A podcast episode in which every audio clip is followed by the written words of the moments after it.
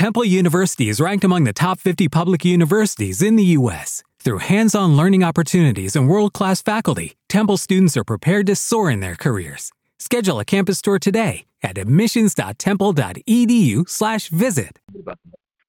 Good morning. So, it is always a pleasure, and uh, I just want to spend a little bit of time talking about the world we live in. It's impossible to separate life from sports. My life would be much poorer if not for sports. I was never a good athlete, never. Um, as hard as I tried. Uh, my first memories of, of participating in sports go back to Chapel Hill, North Carolina, when I was about five years, not even quite five years old.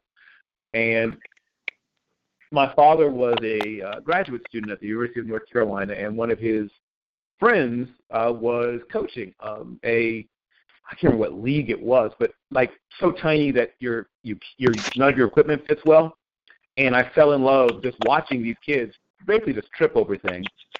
And uh, and I was like, I want to do that. And they told me one, my birthday was, you know, I wasn't quite old enough. Um, I hadn't turned five yet, and also no one those days didn't care that much about that. But if you're, because there were some kids who were able to play before their fifth birthday, but they had to weigh at least 50 pounds. I did not. So my goal from that point forward was to weigh 50 pounds. So my birthday was coming up for the next season, and so I was turning. Um, I was yeah. It Was, by that time I was I was uh, by that time I was turning. So I was turning five, and I was still only 48 pounds. So I dedicated myself for the first time in my life to an eating regimen, and uh, it took everything in me. But I eventually managed to weigh 50 pounds, and I played on.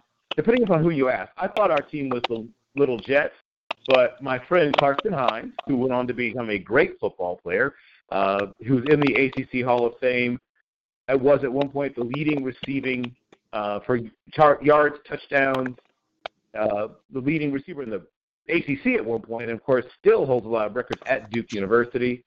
Uh, but he was by far the best athlete on either on anybody's team. But um, he thinks it was the the little Dolphins, whatever we were called. Uh, we had the best player in the league. And our, so the first time in my life I saw athletic greatness in my friend Clarkson Hines.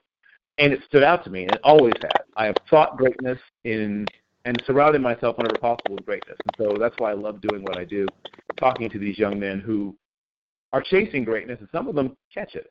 Uh, the most famous name I've had on my show is probably Geno Atkins, and who people forget was a fourth rounder. And there were lots of questions about Geno Atkins. He was 288 pounds at the combine. It's like, oh, kind of small.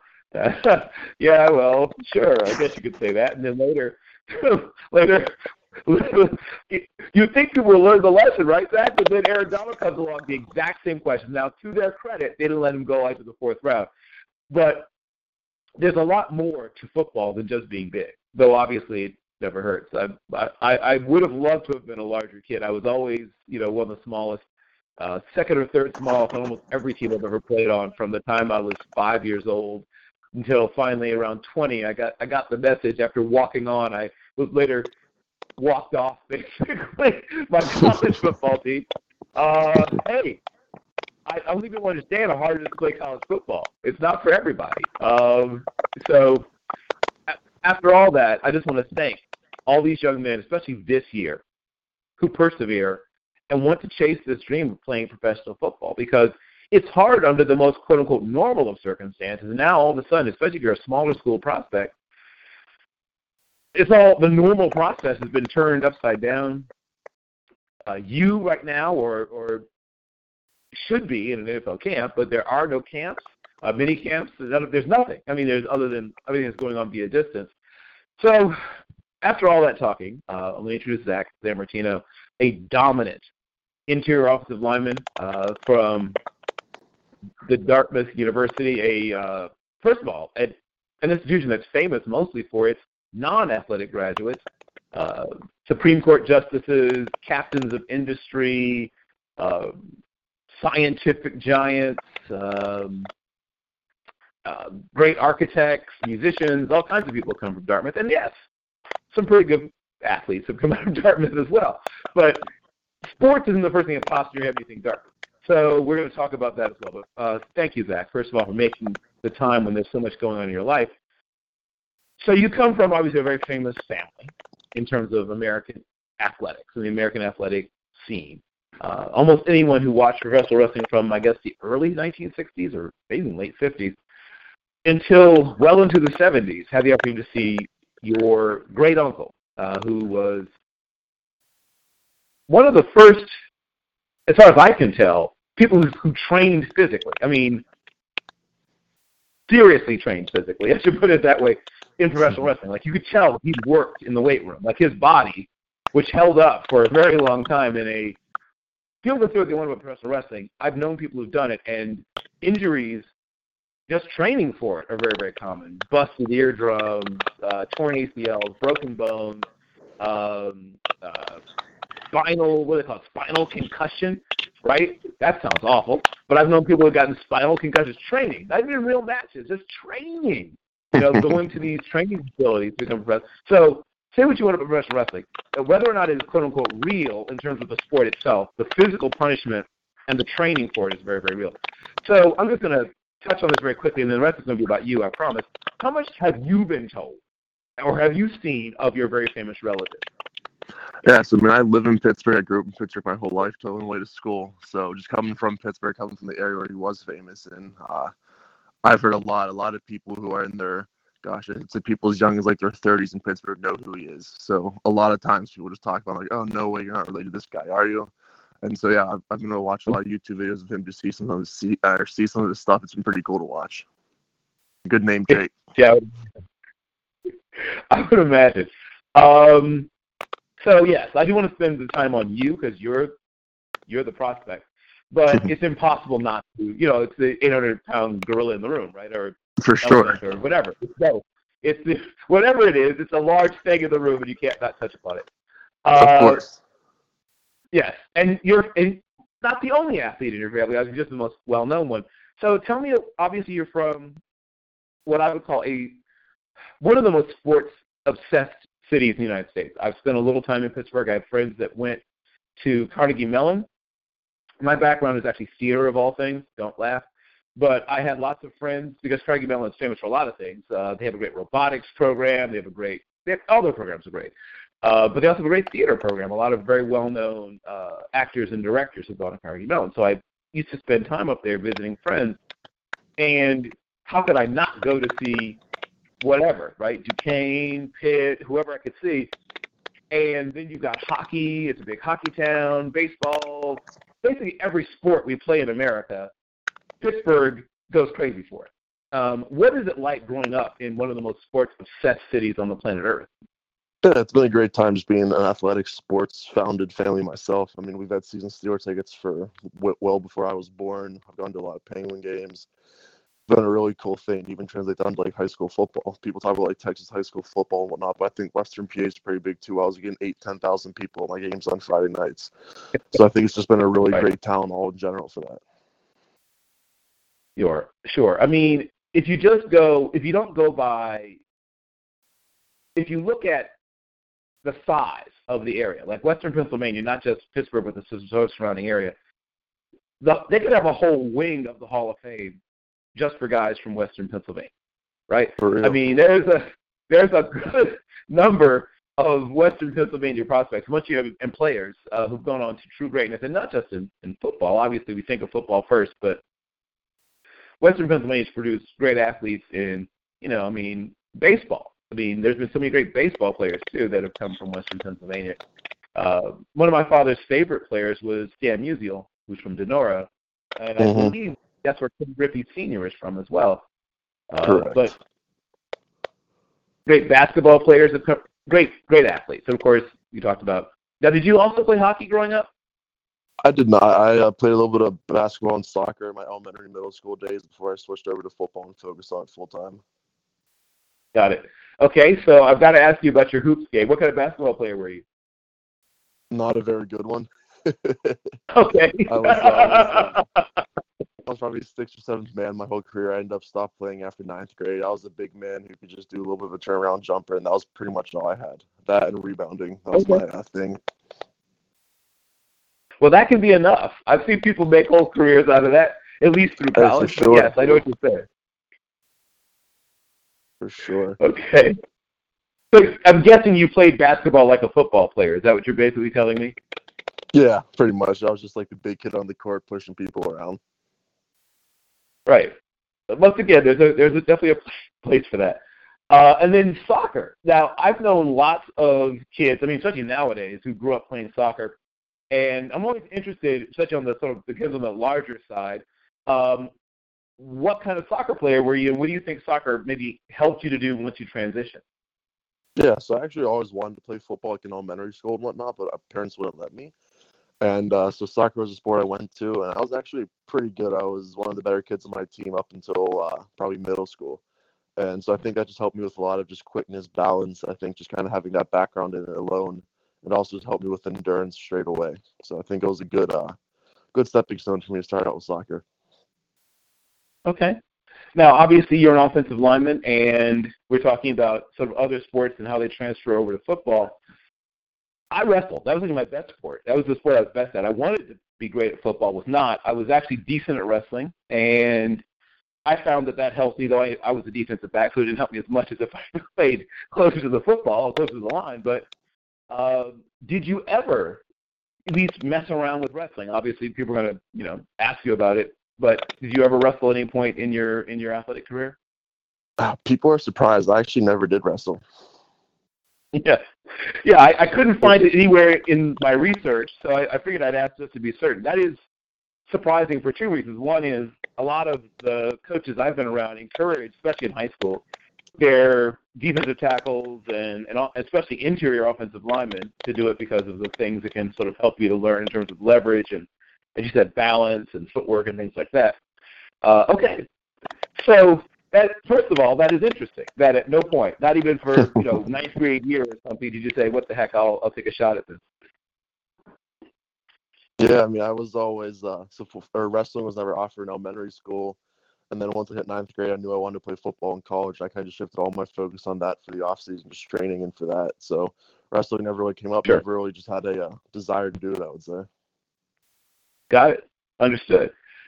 So let's uh, let's move into your your childhood. Uh, obviously, you said you're from an area that produces a lot of athletes in a lot of different sports.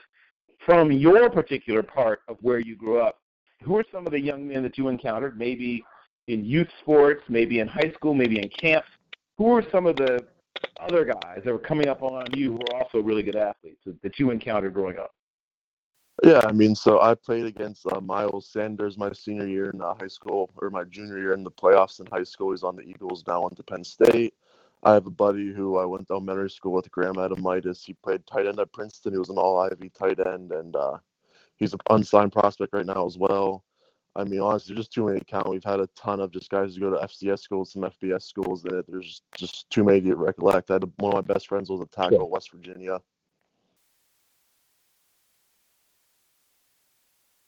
Well, yes, right. As I said, Western Pennsylvania and football. I mean, American football, as you know it, would not exist if not for Western Pennsylvania.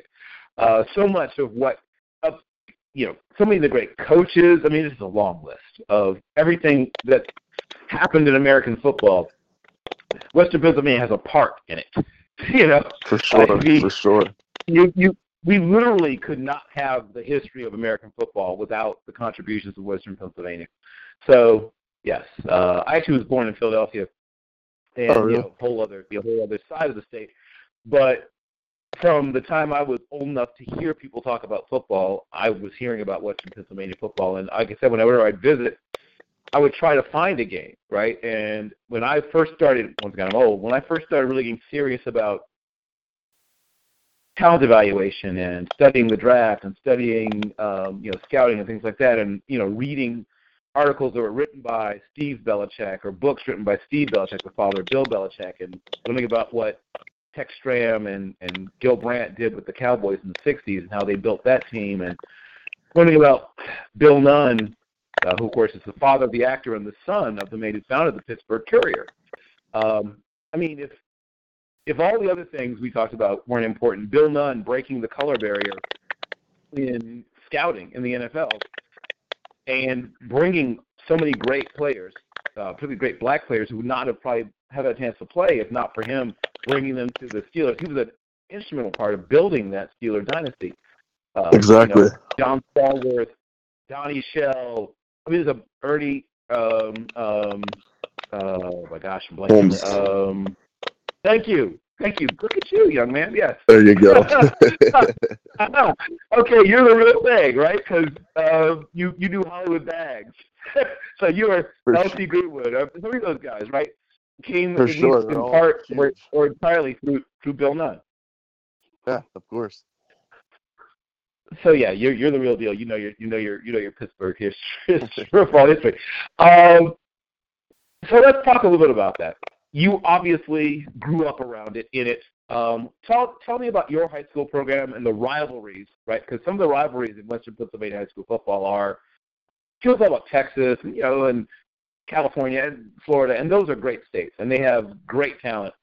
But I think just for pure, because everything's more compressed, it seems to me. Like everybody's closer to everybody in exactly. Western Pennsylvania, right? So I mean, you could have a rivalry between, you know, two high schools in Los Angeles County that are big time rivals, but it could be 45, 50 minutes drive to get from one campus to the other. It's sometimes 10 minute drive to get from one school to the other. In, in, in Pittsburgh, these are kids that often go to church together who are about to try to cave each other's heads in. so tell me about the rivalries that you had um, between your school and other schools, and which why those schools? Like, why were certain schools the teams you really, really wanted to beat?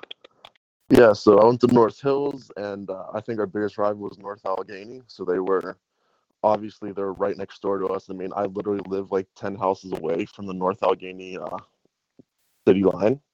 So they're literally a ten minute drive, five ten minute drive to their campus, and they uh, back in like between 2010 and 2015 they won like three or four straight uh, Pennsylvania titles. Uh, so they were always a great team. They've had they turn out five or ten D1 players every single year. Uh, another school, Pine Richland, is uh, kind of on the come up recently. They won a couple state titles. They had Ben DiNucci, who played at Pitt and JMU, was their quarterback at the time. And then I'd say our last rival would be probably a Pittsburgh Central Catholic, the only private school in our conference. And uh, right. at the time, my senior year, they were like number one or two in the country, and we were like a seven and two team, and we ended up losing them like ten to seven. But uh, I would say those three teams are uh, our biggest rivals. We always played up against those teams because they were some of the best teams in the entire state. And we were a good team, but we were just never quite that same level. But we always played them hard. Right, right. Well, of course, obviously, everyone knows Central Catholic for for one Danny Marino, and uh, you know the the old legend is that the the last words of the old man Art Rooney um, when he passed was we should have drafted Dan Marino. Now I, I I I assume that's just sort of an apocryphal story. I know that he was he he was upset uh, you know that uh, they let Marino slip through their fingers and that he wanted Marino and you know got chopped out of it by his son and uh, and some other people within the organization. And he I, hope we didn't take it literally to the grave, but I know that for a while there, he would look at them like, you know, we should have. like it took a couple of years for him to get over it, though. Like he would pass them the hallway and shoot him a glare, like we should have had to bring it up. For sure. um, so it's interesting that, and I'm going to ask you about the recruitment process because I have friends, including um, some close friends, who are uh, directors of recruiting or assistant directors of recruiting at universities now, and it's now an entire industry unto itself, right? I mean, yeah. you, there's entire websites and television shows and radio shows and uh, you know blogs and uh, uh, podcasts and whatever else devoted nothing to recruiting, right? Just nothing but recruiting. That's all they talk about, right? They don't talk about who won, who lost, or whatever. Just recruiting, recruiting. Um, that is a relatively recent phenomenon. Once again, the advantage of being old is that you get to see things happen recruiting recruiting was like a sort of a local or regional thing. Nobody talked yeah. about national recruiting in the 70s, and really it started in the 80s with um, Tom Lemming, who quit his you know job job, his normal job, his nine to five, bought a van, and drove all over the country trying to see every good football player he could. He picked a good year. Uh, well, it wasn't 83, sorry, it was 79. Uh, it was the 83 draft class, but all these guys from the 79 recruiting class. Eric Dickerson, I mean, it's just a list, right? Bill Fralic, and obviously all the quarterbacks, Elway, and Kelly, and Marino, and, you know, uh, uh, the sort of forgotten um, Todd, um, for sure, uh, Blackledge, and uh, speaking of, of Pennsylvania guys, and uh, you know, and of course, obviously Dan Rand. But but yeah, so this great class, Ken O'Brien, was this great, great, great, great. It was one of the historic recruiting classes, the '79 high school recruiting class for for football, and something like seven or eight future Hall of Famers uh, for NFL Hall of Famers were in that recruiting class, which is a lot. Crazy. And um, and so he picked a good year, and so he put out the first Lemming report, which was an attempt to actually, you know, not just go off reputation or what because Parade magazine, which was was one of the first things I ever saw that tried to deal with sort of national recruiting. I don't know if Parade magazine exists anymore, but it used to come in the Sunday newspaper, and it would be this national magazine, and they would have high school American teams. And from my understanding, once again, this is me sort of talking to people who were around doing this in those days. They didn't try to actually go all over the nation and see all these kids. It would all come in as recommendations from coaches they trusted in different parts of the country. Tom Lemming's like, forget that. I'm gonna, you know. So the guy spent, you know, an entire fall just driving, driving, driving, driving. You know, Michigan to Mississippi to California. I mean, everywhere, right? And it, the first sort of interest in it, you know, people started buying this thing. Mostly, you know, first it was just like college coaches and all that. But eventually, no, quote unquote, normal people or fans would start buying his stuff. And then, you know, now, you know, you've got, like I said, 24-7, Scout.com, and, uh, uh, you know, everybody. ESPN sure. has its own high school recruit. Everybody. Everybody says they're serious about this. Has some sort of, you know, Fox. Everybody has has a director of high school football recruitment. Uh, you know, Tom Luginbill over at uh, Cole Cubelic and a whole bunch of other guys. You know, they just spend, in addition to all this stuff, the football stuff they do, they spend months and months and months sorting through high school tape. Right. All of this, Blackmer, was to get to your recruitment process. And once again, no offense to Dartmouth, which is a great institution, but when I watch you, I, I keep thinking, how in the heck did you manage to not end up at Pitt or Penn State or something like that? So take me through your recruitment process. When did it begin, and which schools were the first schools to really show interest? Yeah, so I actually didn't start playing football till ninth grade. I was a pretty late bloomer, and uh, I was all right. My I was terrible my ninth grade year. Tenth grade, I played on JV.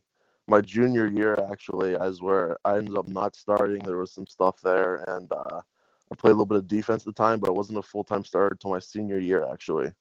And uh, so I think that's why I was under or overlooked by some of the bigger schools. But on Friday before my first game, Dartmouth College was my first offer, and then uh, I throughout that senior year, I played really well. Was all conference, all everything, and uh, had about 15 or 16 offers. The biggest being Cincinnati, and I was really torn because so I think my final three schools were four, been like Cincinnati, James Madison, Dartmouth, and Cornell. I had a couple MAC offers, but uh, I wasn't gonna go there. And my parents were both teachers, and they really valued the academic part of it. And they always said, if you're good enough, it's still Division One. You can go play in the NFL. We know it's your dream. And so they kind of were able to, they kind of talked me out of Cincinnati. And then I ended up just choosing Dartmouth over Cornell. That was a pretty easy decision for me. Dartmouth's the program on the up and up, and Cornell hadn't done much for a while. And uh, took my fish, took a couple official visits and absolutely loved everything about Dartmouth from the campus to the coaches. And then obviously that Ivy education was a pretty good uh, thing to get along the way. And so it was my great, there was some great time up there. I ended up having five years. Uh, I redshirted one year, and the year I didn't redshirt, or the four years that I was healthy, our record was 36 and four with two Ivy titles. So it was a great spot up there for all of us. I loved every second of it. So for every player I've ever run across, there's always a couple of moments that stick out in their mind. And so I'm going to talk about one in high school and then one making the transition to college. If there were like a moment that you could frame, right, look at it till you were 90 from your high school career, what would be the moment from your high school career that you'd want to look at for the rest of your life? Yeah, so I would just say uh, from high school, again, I my junior year, my best friend and I were playing or competing for the left tackle spot. He ended up playing at West Virginia. He was a year younger than me. Our coaches went with him, and so that uh, junior year crushed me. I remember going to some camps after my end of my junior year, and I went to a Pitt camp and I talked to the offensive line coach from Dartmouth and a couple other schools. And after going against the Pitt camp and some of the other kids who were quote unquote like big time Division One guys, I always knew I wanted to play in college, but not starting my senior year made it a little bit tough. But after finishing up that camp, it just gave me a ton of confidence, and I just knew for sure that I was definitely Division One caliber kid, and that I'd be playing college football somewhere that next year. And so I'd say for my high school career, that's the moment that would definitely stick out to me the most. Just kind of knowing I had that okay. future set for it. Got it. And now let's talk about the the welcome to college football moment. Now, I've had young men on who've gone to LSU and NAIA schools, you know, Georgia, from the very smallest programs in the country to the very largest. But no matter where it is that you go, there's always a moment that lets you know sharply, clearly, with no doubt, that this is different from high school. what was the moment that let you know that this is different? This is something a little this is not the same animal. This is something, you know, bigger, faster, stronger, more intense, whatever. What was the moment that let you know that college football is different from what you've been doing before? Yeah, so my freshman year, I looking back, I'd had the opportunity to uh, come in. Uh, they're coming on the scout team against a great defensive line. Uh, so we played a three down front, and two of the three defensive linemen ended up going on the NFL for camp and playing a year or two there. And so just being a freshman coming in with my buddies uh, on the scout team, we were charged up with going against two of the best kids in the Ivy League, and again, two kids who'd have a decent career in the NFL. And uh, it was like day four or five at camp. Our scout team just got lucky. We scored a touchdown. And I remember, like, again, not really knowing who these kids are because I've been around for four days. But I remember just like I said something to uh, the defensive tackle who went on to Kansas City for a year. And it was just like a joking trash talk type thing. And he did not take to it very well. And uh, the very uh, next two plays, I didn't get my hands on him once. He just like swam over me or did this, and it was that moment like, yep, this is a little bit different. It's not the same as high school. These kids are definitely better. And then three or the, at the end of the year, you see the two kids that we were messing with ended up one got signed by Seattle, the other got signed by Kansas City. So I think that was for me my first introduction, but that was a really good freshman year, just kind of more to get your feet wet, more than get comfortable because you're going against some of the best kids in the country at that point. And you showed up on campus like what around 250? What did you weigh when you first got there? I remember distinctly. I was 286 actually. Oh, okay. Yeah, I was you're pretty close to full grown. For sure. Okay, all right. Now, was that? Are you just a naturally big person, or was were you really hitting the weights hard? Um, I was hitting the weights hard. Coming from my family background, I started lifting in about eighth grade, and I played my senior year of high school football about 275. I actually got pretty sick at the end of my senior year, dropped down to like 260, and I knew I just I was getting recruited at 275, 280. Didn't want to go into college weighing 20 pounds less than the coach thought it was. So I remember that's uh, summer before my uh, freshman year. I was eating nine or ten thousand calories a day. Every morning I woke up, I would have eight eggs with breakfast. I mean, I was just pounding the food and hitting the weight room hard, and so I was able to gain twenty, get those twenty pounds back going into my uh, freshman year. Okay. So as you said, you went to a program that had definitely sort of hit its stride right around the time you got there. You mentioned that you bonded pretty quickly with some of the guys that that were with you on that scout team. Obviously, you got to be close with all of your teammates, but who are the guys to whom you became closest, and and why do you think those guys were quote unquote your guys? Yeah, so my freshman year, I came in with uh, five other linemen. One of them was a walk on, so we had six of us in that class, and uh, those six guys are some of my best friends. Uh, we ended up having a really phenomenal offensive line class. I think our coach could never predicted how good we'd have turned out, but uh, my senior year, all five of us, minus the walk on, were the starting five on the line. So it was a really experienced group. Uh, between the five of us, we had six first team All Ivies and two second team All Ivies and honorable mention. So our class panned out really well. Our left tackle is actually on Carolina right now. And the other couple guys had shots. Didn't pan out for them, but again, they were all Ivy players. And we lived together literally all five years or all four years up at school and really just were never separated. Those four or five guys were best friends, still are my best friends. It was a great time with them. Now, your teammate who did get the, the camp invitation, I know obviously this year is different. Uh, has he told you anything about what the process has been like this year with everything being so up in the air? Yeah, I mean, so I have two buddies who have signed with teams after the draft so far, and then there's me and a couple other guys who are still waiting to hear some stuff. And uh, the two guys who are signed basically haven't done anything. They got their iPads and they like a Zoom one Zoom call, but I think they can't even go on Zoom calls till June first anymore with the team. That's like the first or first date rookies are allowed in on like team meetings. So they're right. really just doing nothing at all. They're just working out on their own at home and just kind of waiting. So whenever I end up getting signed, I'm not going to be behind the eight ball in that respect. Yeah. Now there's, like I said, this this year is different from I've been doing sure. this a long time, and there's been nothing like at all like this year ever.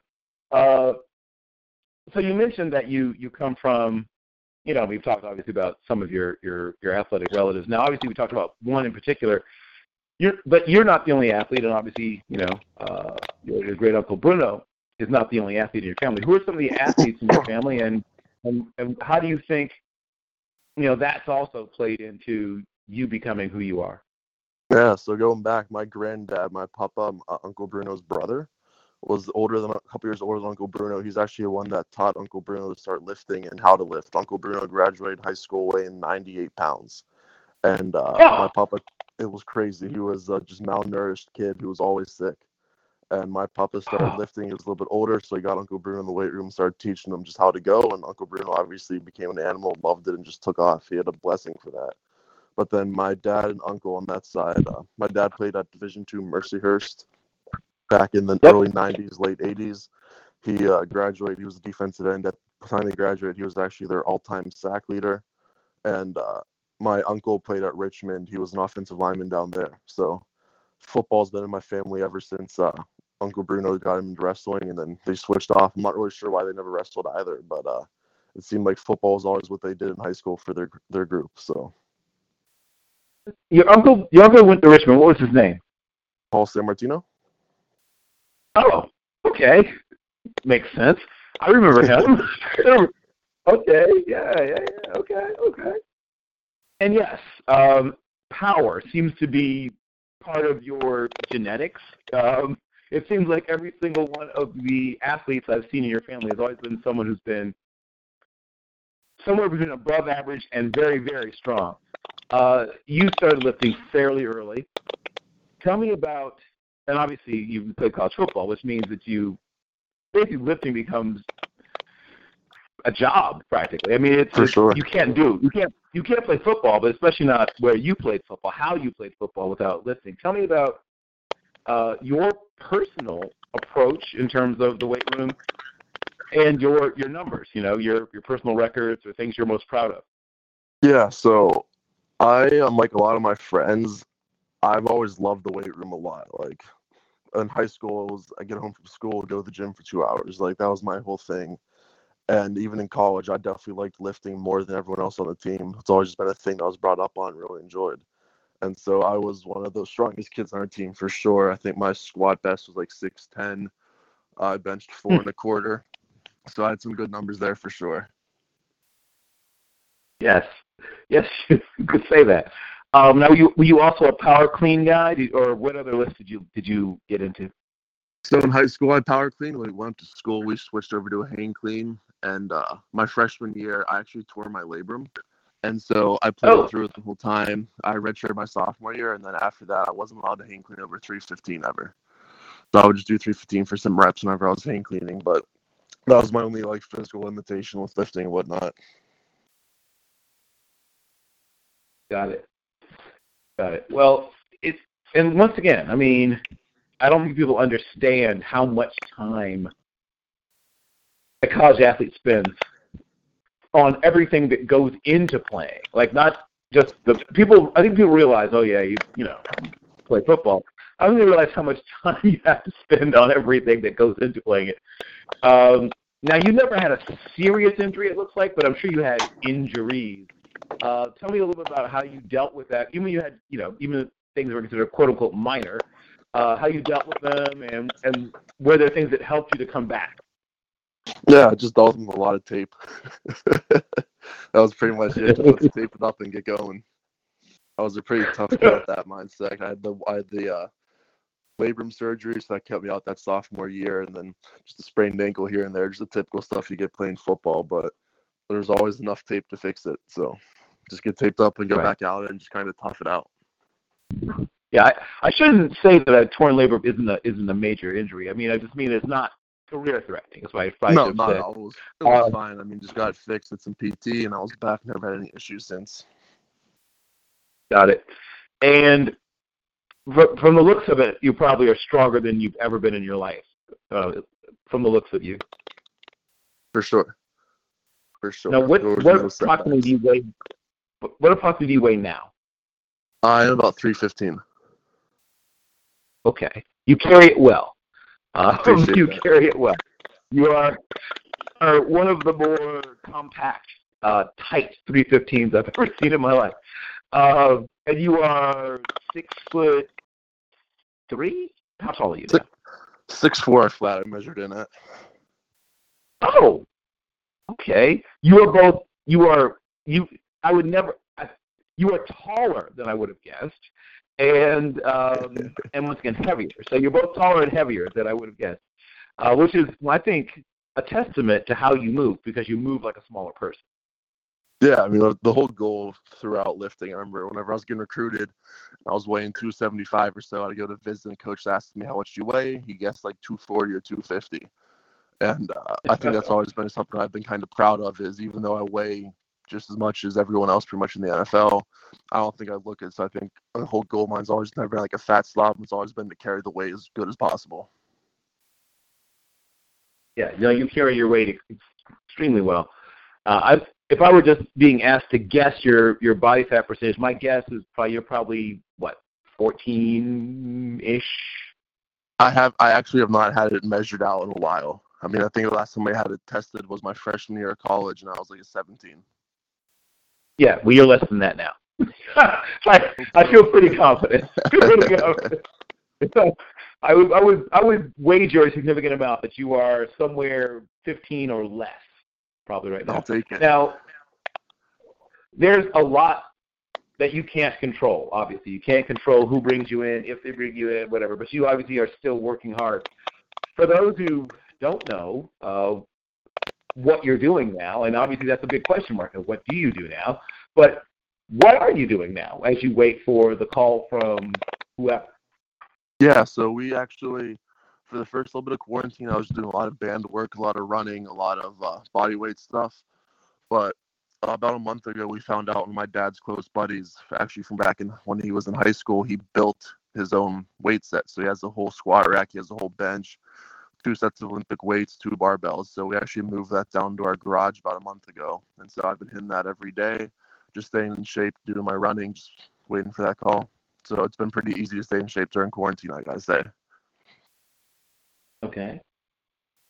And are you a big social media person? Are you a person who's all over Instagram and you know yeah, Twitter? I use that. And... Yeah. Not a huge guy, but I definitely use it. I'm on there. I check it every day for sure.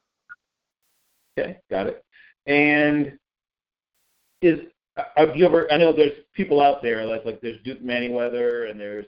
Are you a person that follows some of the the I think Ross Cooper and a few other you know, guys who who work with offensive linemen. Do you follow any of those guys? Do you look at? Yeah, I do.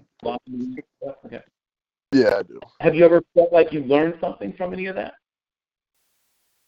Uh, when I was younger, I would say for sure it's uh just some pulling technique, just some steps, footwork stuff going into college. I think it was really helpful for me. I've enjoyed the videos okay. a lot. They've been great. Okay. Uh, so who would you say are your your favorite football players to watch? And they don't have to be offensive linemen. I mean, who are your guys that you like to watch when you turn on television? Yeah, I mean, just being from Pittsburgh and playing offensive line, just the whole Steelers offensive line has been pretty great the last few years. Uh, DeCastro's a fun guy to watch, and then back in school, our coach in every camp in high school or in college always put on the Quenton Nelson tape and Joe Thomas tape. And so just each get, get interior lineman, get a tackle, and just watch some of their stuff. So it's been crazy to see just what they can do and how they do it. And so it's been some really good uh, videos, good teach tape we've seen. And then uh, the Watt brothers, I like a lot, TJ and JJ. They've been uh, being in Pittsburgh and just kind of seeing some of the stuff TJ's done lately. It's been really impressive. And then obviously JJ back then. So I would say I'm a big, uh, both offensive and defensive line guy for my favorite players. Got it. And that makes sense. What is it you think personality wise that makes a difference between because almost every great offensive lineman I feel like could have also been a great defensive lineman and sometimes it goes the other way. Um, so I think personality wise or you know what I mean? Like there's a there's a wiring difference, I guess is how For I would sure. explain it in general between the two, even though they're physically often similar, especially with like D tackles and interior offensive linemen. You know, if you just saw them walking around and you couldn't sort of talk to them, you would, might not tell them apart until you see how they sort of relate to each other, work together, you know, think through problems and things like that. If you're going to explain to somebody personality-wise, what makes someone an offensive lineman versus a defensive lineman, in your opinion? Yeah, I mean, I think what makes a offensive lineman great is they actually have a similar personality to a defensive lineman. I think there's this general myth that uh, defensive linemen, especially, are just like kind of meaner, nastier guys, and the offensive lineman is more like big, happy people. And I think if you're a great offensive lineman, that uh, I think offensive linemen generally are just like friendlier people. But I think once you're on the field, if you can have that mindset where you're just nasty and trying to kill everyone in front of you, you're going to do really well wherever you're at. So I think that's the biggest one. Is at least on our team, our offensive linemen were really close. We were happy guys. We were we were just fun to be around. And but when we were on the field, all of us were able to switch it over really quickly and just ended up killing everyone in front of us. I mean, like I said, my last two years, we were like fewest sacks in the country, most rushing yards in the Ivy League. We were a heavy running team, and just because our offensive linemen was really nasty guys up front in the, in the game. But when the game was over, we were all just like nice guys. Everyone loved us. I mean, people kind of joke about whenever they saw us, like, I can't believe that was you guys. Like, we know you. You guys are such nice people. How can you do that? And we're like, yeah, we just flipped that switch and we're able to do it easily. So I think that's the biggest difference. Is just kind of defensive linemen seem to have just a more nasty mindset generally, whereas offensive linemen people kind of think are just nicer guys until they're on the field. Yeah. So a friend of mine once put it in, and I hope this doesn't come across as insulting. Someone said, "Guard dog versus attack dog," is how. Uh, so a friend of mine who's actually a football coach once explained it. He said, sure. when, I, when I'm looking for the person, because he's because once again, you know, with high school, a lot of guys play both ways. But Yeah. when coaches come to look at high school guys, they always ask the coach, "Is this guy, you know, which one is? Is he like? I mean, I know he does both now, but which one do you think he'll be when I have to get him onto my campus in college?" And that's what he always explains. He says, you know, you know, my I look for the guard the guard dog mentality and my offensive line. I look for the attack dog mentality and defensive line. Um, and I think that's an interesting way to, to put it because a guard dog isn't necessarily a friendly dog either. You know, Right. like that's, right? that's not always. You don't want to always be around a guard dog either. That that can be bad for you too. But it's For a sure. different mindset because you're not always just attacking, right? You're Right. you have to be more controlled in your approach. Yeah, I mean, you gotta have, you gotta know what you're doing. You can't just be out of control and reckless going for it. But I think at the same time, if in the, especially in the run game, if you can switch over to attack dog, that you're to be really uh, successful. And I think for me, that's a big reason why I had as many pancakes and knockdowns as I did. Is in the run game, my only goal was to move this man from point A to B and just put him on his back. Yes. Um, there is a game I'm thinking of. It may have been Penn. Don't quote me. I have to go back and look. But there's a game where there's some poor young man. Uh, I don't want to put him. I don't want to put him on blast or anything, but I could tell by about halfway through the third quarter he'd had enough of playing against you. He Mhm. really was Yeah. not enjoying this. Like he was this. He he could. It seemed like he could think of other ways to be spending his time. Um, Right. You may be. that guy was actually a uh, all Ivy first or first team all Ivy defensive tackle for our league. Yeah, well, I'm not saying he's not a good player. I'm saying he did not have a good day against Zach Martino. For Um, sure. I mean, not just on tape, but like I could tell, like even internally within himself, there was like some frustration. There was some, maybe even some self doubt creeping in. I don't know. It, I don't want to psychoanalyze, but you could tell, like he, his body language, as you got later in the game, was not great. You know, like it was a, Right. it was a, you know, just a sense of like this, man, this sucks, you know. Let's, um, and yeah, I think we, I think we are thinking of the same player then, but yeah, he, I could definitely tell his zest for for the game was not at the end of the game was not what it was at the beginning of the game. I'll put it that way. Yeah, that was a fun game. and once again, I've, I've never. I mean, I'm a small person. I've I've only played defensive back except when I was a little little kid, and they didn't care about what size you were. And let you play whatever position you seem to be good at. I played a little defensive end when I was a little little kid, but by about eight, it was clear to me that my, I, would, I would not be playing any sort of line ever again. Uh, tell me about the mindset that I've had people explain it to me that when you, and of course when I wrestled, I got a few chances to sort of see this up close because there's just there's something that happens when you can see the other person's will sort of submit to yours. You know what I'm saying? Like you can see that they're like they it it hits them that you are better. Right? For sure. Um, it's, for someone who's never had that experience, and most of us, frankly, Zach, have not. What is it like? How does it feel when you actually can see in another man's eyes? Oh man, God, you're good. I, oh man, you know, like I like this. This is not going to work for me. Um, what is that like? And and and then also tell me about the first time you actually saw that happen. Yeah, I mean, when it's like that, it's uh, it's open season. They just kind of give up. They're not coming off the ball as hard. It's uh, it's game over for them. They're done. They're not going to be a factor anymore. It's a great feeling because you know the rest of the game you're going to have your will with them. You're going to do whatever you want to them. I mean, it happened in high school for me a lot, just being so much better than everyone else. But I'd say the first time it happened in college was uh, my first year starting. Who we played? We played our season opener against Holy Cross. Or no, my fault. We played against Georgetown, and they played a three-three stack, and I was we were a big power team that year, and so I was doing a lot of down blocks on the nose, and uh, the center would block away. I'd go down block on the nose, and it was pancake after pancake. And uh, by about the start of the second quarter, the score was already 28 nothing, and you could tell none of them wanted to be there, and you could just tell those specifically that nose guard had no desire to keep uh, to keep fighting the power because we were running power from both sides, and so each play he didn't know if it was me the left or right guard down blocking on him, and uh, it was just great. You kept him guessing. And he ended up just not coming off the ball anymore. Either just like would squat down, just hope not to get moved too far.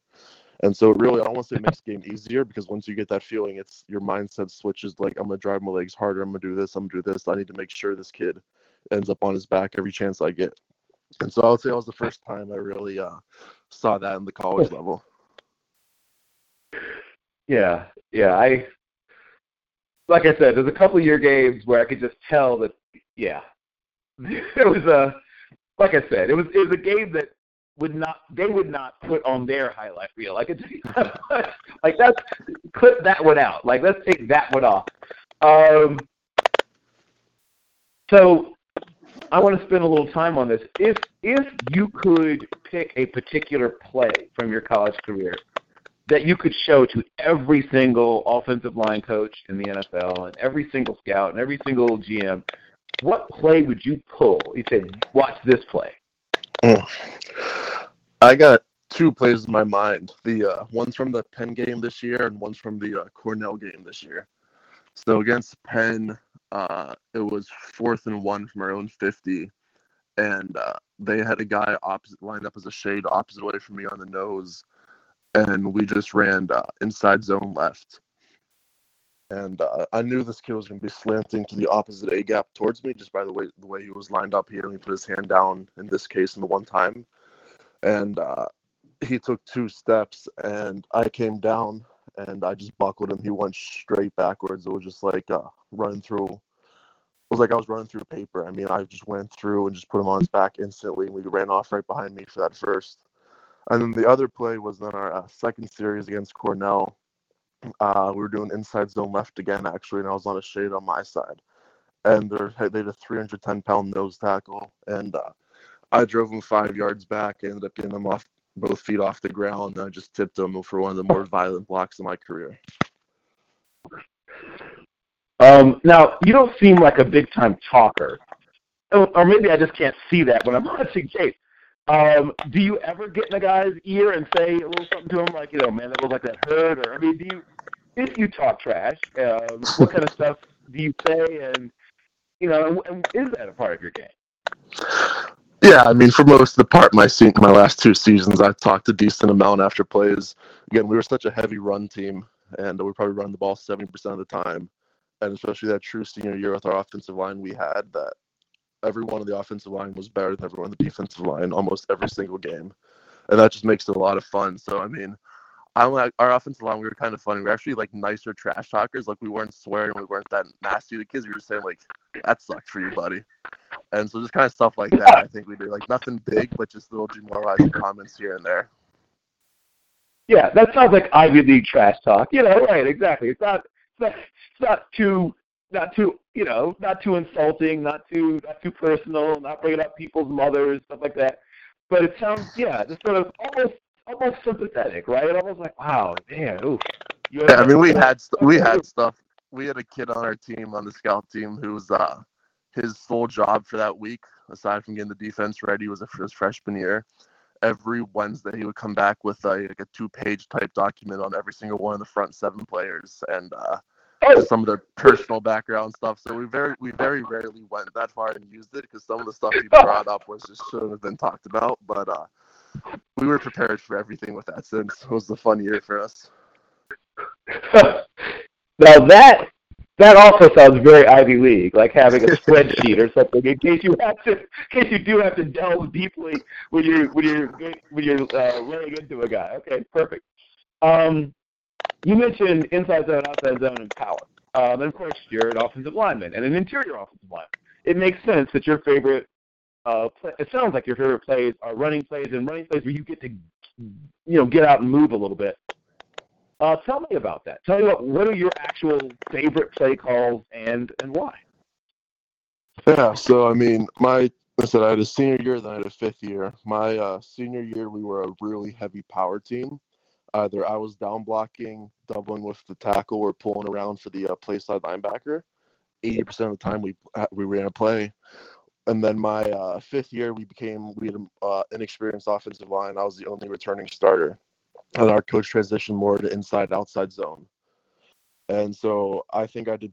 I think I thrived in both those offenses, honestly. And uh, I mean, I enjoyed the power a lot. It was a little bit more physical, is more right up in your face style of offense. But either one worked for me. And then when we did pass, we uh, really good pass pro. I think my Senior year, we allowed three sacks all season, uh, and two of them were in the last game with the uh, backups in. So I think no matter what we ran, it was just really successful for us. I actually never allowed a, a uh, sack in over 1,200 career offensive snaps. Yeah, yeah, I, I, I noticed, and you didn't seem to even come very close to giving up a sack. like, no. like it's one thing to say it every day, because sometimes you didn't give up a sack because the quarterback, you know, was able to dodge a guy, got the ball out, or but it seems like no one even came very close. And I'd have to go back and double check. I, I I didn't see every game, but I saw about six games from your most recent season, and I didn't see anyone get very close as far as I could tell. like it wasn't like somebody was like just missed, you know, got a. Did you give up any pressures even? No, more than I'm trying three, to right? think throughout my career. I I think I can recall maybe one QB hit. I know I gave up. I think that's it. Okay, that's pretty decent. that's pretty. That's pretty good. Um, sure. That's a crazy. That's a crazy number. But I mean, obviously, you didn't play. You know, you didn't start immediately and play all four years or something. But still, that that just that number is nuts. The, that's maybe like one hurry in your entire career is just. I don't, I don't know what to say to that. Like, there's nothing else to say, right? Yeah, um, I mean, good timing, I guess. Good, good. Uh, yeah, and good run pass yeah. calls. Right, right, and and the fact that you are basically, you, you've got a Big Ten offensive lineman body in in the Ivy League, and I'm not going to put the Ivy League down, but you know, let's be honest, most guys don't look like you. I mean, I'm not sure what you mean, but you just don't look like most of the guys. I mean, it, this is a. I don't want to make it sound like people take the idea that I'm saying like it's a bunch of plumbers or something. No, you're there's a lot of good players in the Ivy League, and three or four of the guys that you played against are going to be in the NFL for a while. Yeah, of. But just physically, you are different from most of the guys I scouted in your league. Would that be fair to say? Yeah, definitely you would not look out of place if I just dropped you into an offensive line meeting at Ohio State. Definitely not. And I, I understand, and your parents were right to urge you to go to Dartmouth, but I can't help but wonder what. And of course, I mean, I can do this because I don't have to live with the decision. But I do. Have, I can't help but wonder what you would have, what things would have happened if you'd gone to school like Cincinnati. Obviously, very different uh, in a lot of ways. Different place, uh, different focus, different. Of course, also not quite as stable. I mean, coaches come and go, and there there wasn't a program on the rise too. Like Cincinnati you know the arrow was headed up. And sure. they run a very, very different kind of offense, obviously, as well. They don't they're not just trying to beat everywhere to submission the way you guys seem to like to. um, do you ever wonder about that? Is it ever in the back of your mind? Do you ever play what if, or do you just keep that out of your head? No, you can't not play what if. I mean, I can go back to high school and like, hey, if I was a two-year starter, not just a one-year starter, like, where would I be? Oh, and well, I think the answer to that's Pitt. Yeah. I think the answer to that is of Pittsburgh.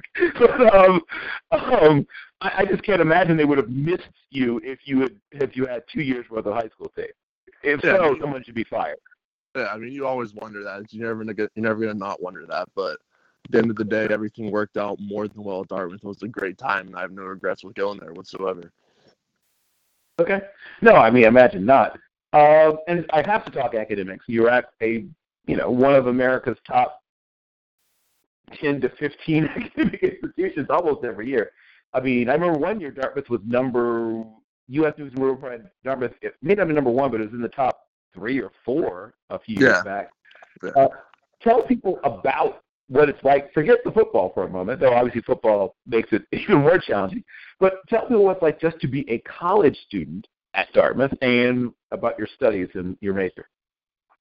Yeah, I think honestly, I fell a victim of this going into it. Whenever I was about to commit to schools, I was uh, there. Were, I had some big hesitations. I was a good student in high school. I had a 3.8 GPA. Again, parents were teachers, but uh, I never in my life thought I was an Ivy League guy ever. I mean, I remember when I got the offer from Dartmouth, I'm like, "Hey, Dad, Dartmouth just offered me, but I'm not an Ivy League guy." And he just remember him telling me, "It's just go along with it. It's funny how God plays out." And so I went along with it, and there you know, I'm at Dartmouth, and I was terrified at first. I'm like, "What am I doing? I'm not an Ivy League student." Blah blah blah, and uh, I honestly think the hardest part of these schools are just getting into them. I mean, I've seen some of my Yeah. other friends in college and whatnot, and yeah, our stuff's a little bit more rigorous, it was a little bit tougher, a little bit more homework, a little bit more just everything, harder tests. But overall, I mean, you put in a couple hours of work a day and you'll be set. It wasn't that bad. We had study hall at night from uh, after football. We had to be at the library at eight your freshman year. And so I think just kind of getting that little pattern inst- or instilled into your body and your routine just helps out a lot. And I think we have, Dartmouth actually has the highest graduation rate for of any football team in the entire country. And uh, so yeah, I don't think it was as bad as I thought it would be. And you just kind of figure out, and just kind of adapt and improvise, just go with it. Okay. And you're majoring in, or majored, sorry, right? You're I not was majoring actually- I was actually a religion major. I wanted to go in doing economics, and that was where I really felt the Ivy League aspect of it. And quite honestly, I just wasn't at Dartmouth and the Ivy and the Ivy League uh, setting with football. I could not have really gotten through with like a decent GPA to graduate with like a 2.5 if I stuck in economics. So I ended up moving over to religion. It's basically just our history. It wasn't like to become like a minister or a priest or anything like that. It was just much more history based. And so I was essentially history religion major. I was just doing a lot of writing, and I enjoyed it. It was a great, uh, great set of classes. Got it. So it sounds almost more like what we would call, where I went to school, comparative or comp religion, where you're learning about religious figures and what religion, what part religion played in the development of certain societies, and you know, warring factions and all that good stuff, and the Medici popes and all that fun stuff. Exactly. Yeah. That type of stuff was a big writing major. So I was doing. I'd have finals where I'd have three 15-page papers due in a week. Yes. Oh yes. Yeah. Yeah, I'm familiar with that. I was I was I, I had a double major in um English and uh and theater. So Oh, I would have like rehearsals and stuff and then, you know, have to go to my advanced composition class and hand in it's just that like massive amounts of writing. So Right. I'm all too familiar with that. All too familiar. Uh, what was your What was your favorite class? Or if you had more than one, and you can give me a couple, but uh, what were the classes you enjoyed most and why? Uh, this was a pretty easy one. There was a or easy favorite. It's called uh, Sports Ethics and Religion. It was with my uh, favorite professor. Uh, he was a pretty cool guy. He was big into sports as well, and so he actually taught a class with how sports is incorporated into like religion, whatnot. And there were some pretty big stretches he made, but it was enjoyable overall. It was a fun class. He talked about like touchdown Jesus at Notre Dame. He talked about how like football was formed off like a battlefield, which was formed off another thing, and uh, it was a cool class Yeah. overall. Though he made some like he drew some lines like between the Bible and sports and numbers. Huh. But it was a it was a lot of And they fun. talked about the the the 19th century concept of muscular Christianity. I'm assuming they talked about that. Yep, he did. Okay. Yeah, I would figure as much. Um, now, are you familiar with a man named Richard Lapchick at all? It doesn't ring a bell. I gotta say. Okay, no problem. No, just if you're if that kind of thing interests you, I just recommend you look into the, his foundation and the work that he does. Uh, he has, and there's others that have got into sort of, I guess the term sports ethicist, I guess is how you might describe him. Um, Gotcha. He's a person that started looking at the role of sports in society back in the '60s, uh, and his he's passed away, but his son, no, sorry, Joseph, Joseph founded it. His son Richard is still alive. I swapped the father's and the son's names. But um, but yeah, the Lapchick Foundation is fascinating, and I've had friends who've worked for them in the past, and they do some really. It's hard to even describe some of the stuff they do, but it it really much it very much examines, as you sort of talked about, from the uh, sociological aspects of sports. Um, and sports has done some good. Like you know, we have there been things that that haven't always been great, sure, but for the most, I mean, sports has helped to integrate our society.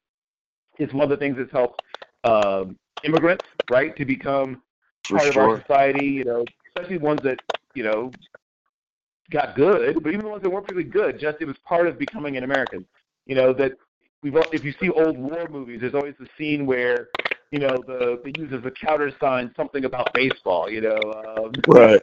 um, or whatever it is, right? You know, World War II movies, it's like you know, um, yeah, and then there's the you know all these little scenes, all these little things throughout our our culture that happen. I mean, even in business, right? I think of how many sales meetings I've been in where somebody talks about a hail mary, or someone talks about who's quarterbacking this project, and all this. I mean, you couldn't have our culture without sports. What I've come to realize. not. Our culture could not exist as we know it without sports. Americans, and not just Americans, but because there's, you know, trust me, you've now your family obviously is is Italian. Have you ever been to your old country? Have you ever been to Italy? We did. So when I was in eighth grade, our whole family, grandparents, aunt, uncle, my parents, we all went back for about two weeks. Oh, okay. Now, do you know what what part of the country your family's from? So in the mountains of Abruzzi, there's a little town called Pizzoferrato. Uh huh. Not maybe not even a thousand people. It's just up in the mountains, really in the country, middle of nowhere in Italy, uh, central Italy. But Yep. it was a really cool little town. I enjoyed the trip a lot. We also checked out uh, Rome, Venice, some other big cities down there. Right. Well, that's why your family's so tough, right? Because I, I I'm picturing in my mind what you're talking about, and it sounds like the kind of place where everything's difficult. Oh, for sure. Um, right? Just getting from here to there is difficult. You know, I'm picturing a place where there's goats. Would, would that be an accurate description? Yeah, it would. I mean, you'd yeah, tough is an understatement for what they came through during World War II to get over to America. It was a really impressive story. Yeah, I'm imagining it would be, and that's. I mean, obviously, you you you you're a bright young man. You've studied a little bit. Italy has one of the most fascinating, confusing, blood-drenched histories. I mean, there's a lot of countries, I guess, but like, it, just to hold Italy together, which is not that big. I mean, obviously, you, you grew up in the United States, it's not. But think of how many different parts of Italy have tried to, I mean, Rome, obviously, at one point, you know, had something like 30 some odd percent of the livable land surface of the world, you know, uh, under their under their their their empire, or at least touching upon their empire. Uh, so, but I mean, just you know, all the different city states and the just crazy things that would happen, and you know, and just poisonings and assassinations, and I mean, just crazy stuff. And then, uh, you know, the uh, one city state would rise, and the sun would happen to pull it down. Another city state would rise, and then you know, sun would happen to pull it down, and you know the you know the Borgias and the Medici's and the you know all the good stuff. But yeah, I mean, like if you're a fan of history, Italy is a great country to study because Definitely everything is. happens in Italian history. Some of the greatest thinkers in the once again religion, right? You come from from study of religions. How many think Oh, how many great religious thinkers have come from Italy, and For sure. then great people in the worlds of economics and politics and poets and painters and architects and you know athletes. They've got some athletes obviously as well. Uh, of course, the big sport there obviously is what what they call football, what we would call soccer. Did you ever get any just little games? I know you played growing up. Did you ever, when you were over there as a kid, did you get any like little pickup games of soccer while you were over there? No, we did not actually. We were uh, pretty much just our family. Not a lot of uh, like just not a lot of time with like the locals aside from their hometown, and we were actually playing a lot of bocce when we were there. Ah, bocce ball. The So, other have you, so game. right. So, tell me about it. What was your experience like playing, being exposed to and playing bocce ball? Yeah, it was cool. I had so I have apparently I have like distant cousins over there that still live in their hometown, and so we spent we stayed at their Oh, wow. place uh, playing with them. It was just a fun time. It was a great trip all around. I mean, I played bocce at back home. We have a couple sets here, so I've been playing my whole life. But yeah, it was really Right. fun just to go over there and uh, get that experience. Yeah, well, I mean, as once again, you know this. Chicago has a couple of bocce ball leagues, but Pittsburgh has a bunch. Yeah, um, everywhere. probably, probably more than. I mean, maybe New York might be able to compete, but I don't know if even New York City, as big as it is, can compete in terms of the amount of competitive bocce ball. Um, not just like people just having fun, but like competitive bocce ball. You know what I'm talking about? Like Yeah, I do. okay. Um, so I just want to want to start moving back towards your your your present and hopefully your future. So you go into this final season, right? You had the redshirt year, which is unusual. Um, as you know, a lot of some Ivy League schools don't even allow redshirts. So tell me about your team um, and the approach to redshirting, because it's something that, like I said, there are even some Ivy League schools that don't even don't even it's not even part of their process. Um, Yeah. How was the decision made for you to redshirt, and and what do you think it did for you? Yeah, so the Ivy League only allows medical red shirts. You can't just red shirt 'cause you want an extra year with you. So unless you have Right. a uh, injury, you're not allowed to do it. But uh, I think my redshirt year was really beneficial. I mean, my sophomore year, so I came or I came in my freshman year. I learned the offense, didn't master it. And then my sophomore year, just kind of taking a step back in my body back to normal and uh, being in the meeting rooms and not being tired from practice or whatnot really just gave me an opportunity to uh, really just master the playbook and know it inside and out really thoroughly. And I think just coming back then from my junior year, that uh, was a huge benefit for me. That I honestly think I knew the playbook better than any offensive lineman on our team. I knew we were doing. I knew all the calls the best. I understood everything. I think a lot deeper because of that redshirt year. Okay. Got it. And so, what were some of the goals that you had going into that final year? Your your you know your last stanza that you just completed. Uh, tell me about the goals that you'd set and whether they were personal, whether they were professional, not professional, sorry, team, uh, team goals, personal goals. What was? Tell me about that process and and what things did you want to get accomplished. Yeah, so we won the Ivy title my freshman year, uh, redshirt. Then my sophomore year we went eight and two. We were finished a game behind the champions. My junior year we went nine and one. We lost the nail biter to Princeton, fourteen to nine. We were both top ten teams. Princeton ended up going undefeated. We were nine and one, so we were again just one game away from winning the title. And uh, that really stung because we were the best team in the league over the last five years. We only had one title at the time. So I think our team goal is obviously to finish what we started. Let's put a good end to this and win the title, which we ended up doing. We went nine and one. We won the Ivy championship to get our second ring. And then, as me personally, I always knew I wanted to play in the NFL, and I knew after the season before that I had a shot at it. And so, I, obviously, I need to be first team All Ivy. I need to be first team All New England, which had the guys from FBS schools too. And I uh, achieved both of those, and just was a real leader on the team that year. It was a really great year all around for all of us. Okay. Got it. And as you come down into the pounding down the home stretch, both academically and athletically, there's opportunities. Uh, we're always going to talk a little bit about how different this year was from all the other years, but in terms of during the season, you must have started to hear that you might have the opportunity to play at some All Star games and things like that. How did you navigate that part of it? How did you decide what you might want to do postseason in terms of All Star game opportunity? Yeah, so I got invited to a couple of them. I remember asking my uh, our pro liaison, our defensive line coach, I'm like, hey, I got invited to the Dream Bowl, the College Gridiron Showcase, the FCS Bowl. I'm like, what do I do? And he goes, do you have to pay for any of them? And I'm like, yeah. He's like, I don't think you should go. He's like, I don't advise if you have to pay for any of these games to go.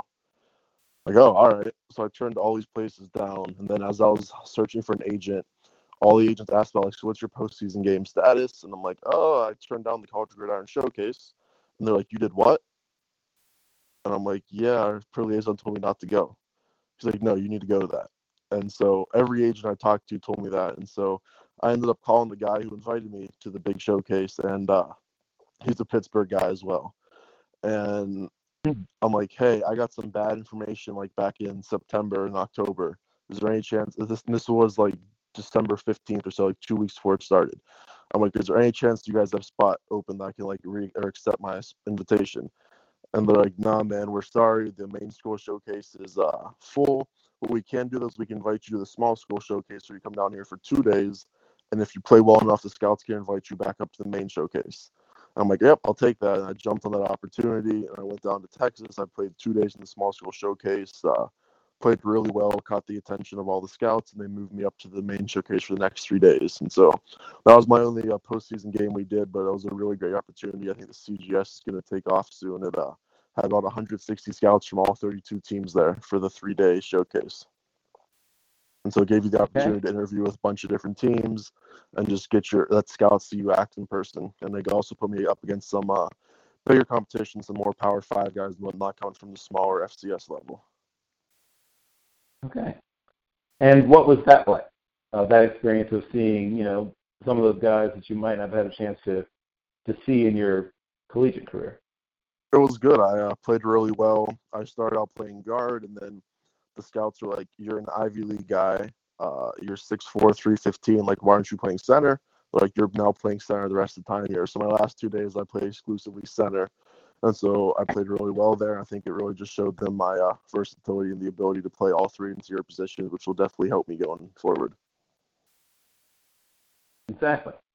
So let's spend a little time on that because people sort of lump left guard, right guard, center together, right? If you can play one, you can play yeah. all. Well, it sounds easy, but I don't even realize how different those things are. Um, so let's talk about what's your what's your favorite uh, run play? Like you had to pick just one. What's your favorite? Uh, power. Power. Of course it is, because it's brutal. Okay, so um, explain to someone who has never played interior offensive line, any of those positions, how different on a power play playing right guard, left guard, or center is from each other. And so we'll start. Let's start at left guard and work our way across. So if you're playing so, left guard on a power, what are you asked to do versus in the other two positions? If we're running power right, the left guard's going to have to pull around and just have to get out in space and go block a linebacker on the second level who's a little bit quicker, more athletic than you. So you got to be able to come in through, come in fast and controlled, and uh, get your head and turn the guy inside out. Got it. Okay. And when you're playing center? Um, depending on the front, if you're in a three down front uh, with no overhang, the center and the place and the right guard are going to double team to the backside backer. And if it's a four down front, the uh, center's gonna have to back block uh, two gaps away to the three technique and uh, make sure there's not any penetration so the play gets off smoothly. That sounds incredibly difficult. I mean, maybe it's just me. And like I said, this is, I'll be honest, I've been around football almost my entire life. Obviously, like I said, I've only played a little bit of defensive line as I was a very small child, and it was, you know, with, you know, there wasn't much going on schematically. I'll put it that For way. sure.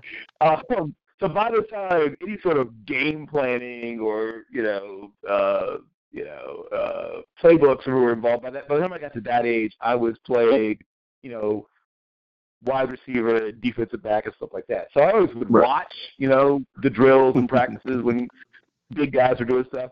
And it was always amazing to me the things that those guys are asked to do. That Right. sounds like a really difficult block to make if you're a center because you have to snap the ball, and then you're saying against a four-man front, against an even front, you've got to go out and get to the three tech who doesn't want you to get him. I mean, you know, like, I think that's the part people have to understand. He's not standing there waiting for you to block him. How in the heck does someone make that block? Flat and fast. You gotta get back there and you gotta collision him right away to take away all his momentum. That's all you gotta do. Get there, snap down and go. Okay. Um, and then last but not least, um, let's go to the other guard position. So if you're on the right side in that same play call, what is it you're asked to do? Yeah, so on an even front, that uh, right guard and right tackle are going to double the three technique or the two wide to the uh, backside linebacker. And if you're in an odd front, that right guard has a, uh down block on the nose guard one on one. Got it.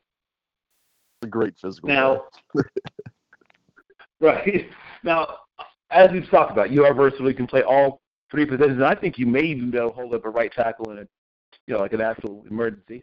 But of the three positions you actually are being expected or evaluated to play, which one has been the one you've enjoyed playing the most, and why?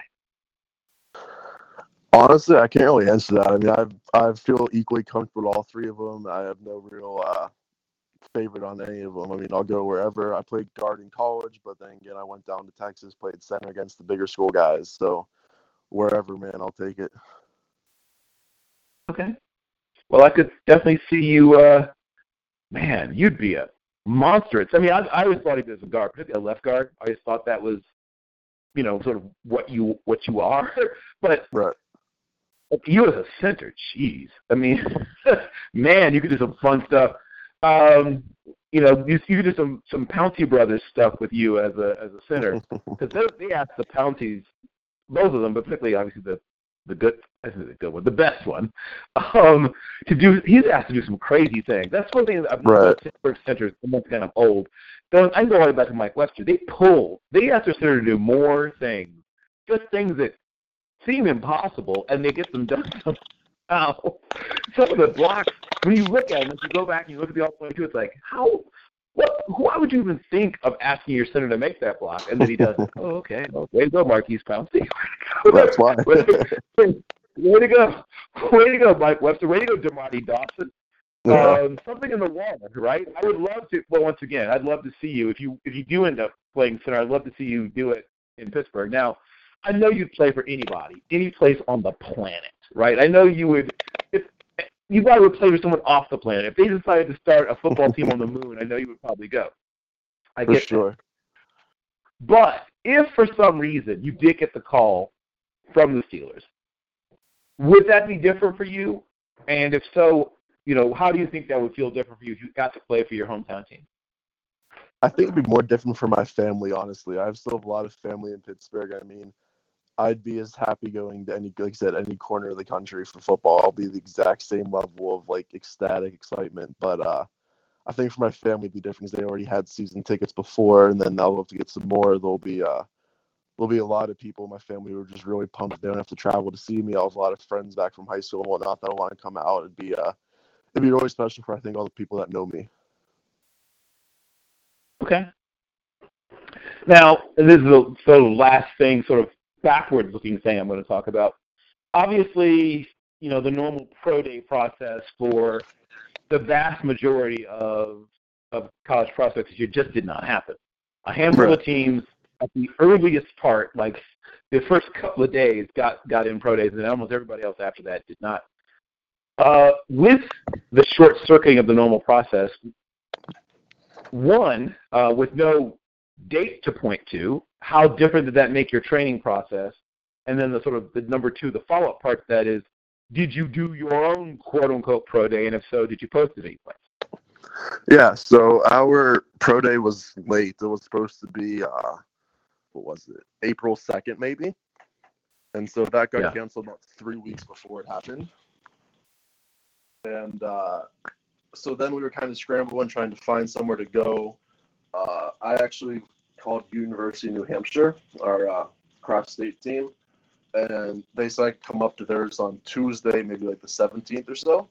And so we booked our flights. We were going to leave the 15th of uh, March, go up there, get the pro day in.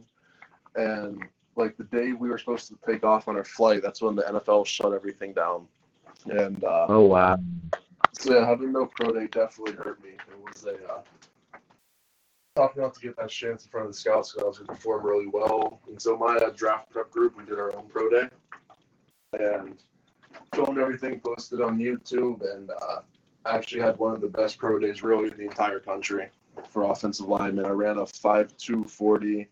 I benched 28 reps. I had a 4.60, uh, 5'10", 5 shuttle. I had a 7.30 L drill, a nine foot broad jump, and a 31 inch vertical.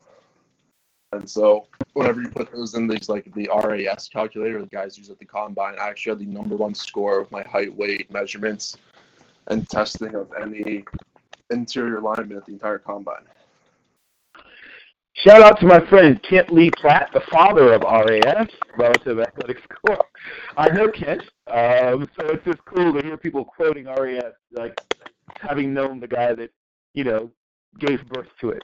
It's his For baby. sure. Um, so, so yes, um, you are a really athletic offensive lineman, and it's so fun to watch you. And I really, really, really, really, really, really, really would have loved to see you. Heck, I would love to see you at the combine. That would have been great. Uh, and I, I would love to see you at the Senior Bowl because that would have been really great. But, uh, but yes, I think you. Uh, could, now, is it possible that people can actually see your workout? Like, did you, did anybody uh, shoot it? Yeah, it's, it's on YouTube right now. If you just Google uh, Zach Sammartino Pro Day, it'll come up. The whole thing has all it has all the measurement videos as well. There's everything there. Excellent. Excellent. Well, I will, I will uh, urge everyone to check that out. Also, I will be tweeting out the link. Uh, so those of you who have not yet had the pleasure of watching Zach Sammartino show you what a special athlete he is, check that out.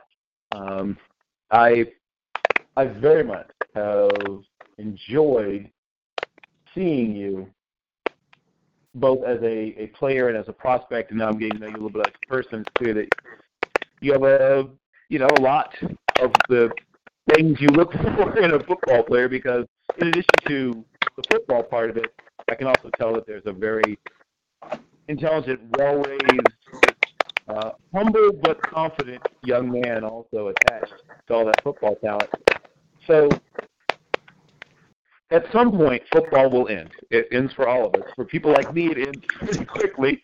Uh, for people like you, it may end a little later down the line what will you do with yourself? You have a, this great education. What will you do once football is finally over? Yeah, uh, so I'll probably go to work using that degree of mine. I'll, uh, even though I was a religion major, I took a lot of business classes. I took a uh, program at our business school in the off season, and I plan on getting into business, probably some sort of sales. I would have to guess, sales or consulting. Okay, got it. And I'll, I'll just go through so the last few questions. So, if you could go back and see yourself as a you know high school senior, right, 17, going on 18, Zach Sammartino, and you could tell him about what the next five years are going to be like, and what things, maybe five things or a few things that you would want him to know about what's about to happen to him. What would you tell this younger version of yourself, Zach? Yeah, I mean, there's gonna be ups and downs, and that stuff's gonna happen. You're not gonna just because you're not a starter day one doesn't mean your career's over. Just because you get injured, I mean, you just gotta keep working through everything, and uh, it's all going to come out well in the end, and it's all going to work out for you. Just keep okay. your head down, keep working, don't get distracted, keep your mind set on your end goal.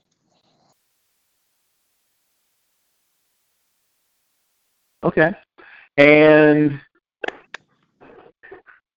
I know that once again, it's sort of like the question I asked before. I know you would, you know, you'll whoever they line up across from you, you'll, you'll block them. But there's got to be some guys you've dreamed about blocking. If you could put together like a short list, your Zach's hit list, right? The guys that you dreamed about blocking, right? The guys, like yeah, I, I know whoever it is, you'll you'll go get them. But I mean, the guys that you want to sort of put in your trophy case, right? Your mental trophy case who are the guys you dreamed of blocking when you get to the league? People ask me that a lot, and everyone's disappointed. I really don't have that list, honestly. Okay. I, I believe you. You say it, I believe you. Um, and some people are wired differently, right? Because I know people who, like, when they were 14, started making lists, right? I had a wide receiver on my show who was just mad. I won't name the defensive back. He's mad the guy retired. It's like, oh, I was gonna catch a touchdown on that guy. You know, he as a as like a ninth grader, he started making lists like I'm gonna who's what I'm gonna do to so and so, like you know, like he's planning everything, the end zone celebration, like all of it, right? So different people are wired differently. Coach, you're an offensive lineman, a wide receiver. That seems a wide receiver personality thing to worry a lot about how you're going to celebrate, who you're going to catch touchdowns on, and stuff like that. Uh, I guess offensive linemen don't have those problems. Uh, no. Figuring out how they're going to celebrate or who they're going to who they're going to embarrass and all that good stuff. Uh, okay, so my last couple of questions. When you do get established in the league, and uh, let, me, let me also ask this question before I get to that. If for some reason uh, the NFL doesn't happen right away, but there's an opportunity to play in an alternative league or the CFL. Or have you considered those opportunities, and would you pursue pro football outside of the NFL? Yeah, we haven't given that a ton of thought yet. We still feel pretty good to my agent and I that we're gonna get this call soon, but uh, I'd I'd have to think about that. I'd probably give Canada a shot for a little bit, but uh, yeah, we'll see, we kind of see how it plays out. I haven't given a ton of thought to that yet. We'll uh, play that when it gets where we'll cross that mountain when we get there. Sure. Well, the one thing I'll say about the CFL is you will get the chance to work on your pass set if you do it in the CFL. That's sure. a passing league. That so if there's I wouldn't say a criticism. Um, if there's one little note, um, and it's a little note, if I were critiquing, and you know, trust me, I'm no expert, so feel free to reject anything I say. But if a, I would say there's some things that can improve in pass protection technique, just in terms of just smoothness and efficiency. But you get done. I mean, obviously, since no one's getting there, I guess it's hard. To, it's hard, but it's sort of like saying, you know, I noticed that the um, this Maserati, you know, there's not a lot of trunk space. It's sort of like that, you know, it's like, um, yeah. So that's, that's not what you buy a Maserati. Uh, obviously, you're so good at so many things just sort of nitpicky stuff. It's just could you get a little more smooth, or a little more efficient in some of your your pass pro footwork? I would probably say yes. Once again, I'm no expert. That's agreed. I don't take, take it for what take it for what, what it is. But like, there's probably people who know this better than I would who who might not not agree with me. But other than that, like, there's not much else that's missing there. You you you you know how to anchor. You're super powerful. You're a good athlete. You clearly enjoy finishing people, but you do it without getting too far out over your skis, as they say. You know, you know, a guy who I don't, I don't, I don't, I can't think of any time I've ever seen you on the ground. I mean, other than like tripping over somebody, I mean, like little, but I mean, not like yeah technique problems, right? I mean, where right. you just got too aggressive and fell over or something. I don't see you doing that. Like I see you being able to dominate people and still be under control, which is terrific and awesome and beautiful. For sure. Um, well, I first of all, I just wish you the very best. I I know this has been just a crazy situation, not just for you, but for everybody involved, for the coaches, for the teams, for the everybody. Like it's not, like everyone's been scrambling around trying to figure out how to do this. And I I talked to scouts, and it's been really discombobulating. And like the only good side is they see their family for you know some time they normally wouldn't. They'd be on the road. But the downside is they, you know, I mean, you know, people think the hay's in the barn, everyone's played their last game, but I don't feel understand how the evaluation process, especially when it comes to stacking your board, really goes up until maybe the week prior to the draft.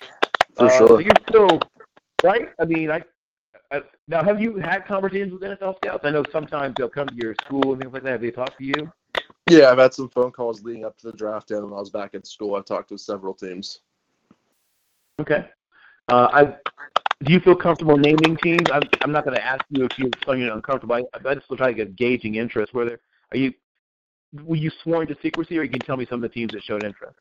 Yeah, I gotta keep that quiet, but I've talked since uh, Okay. last season ended. I've talked with uh, eleven teams, between down Okay. in Texas. and leading Eleven's a good number.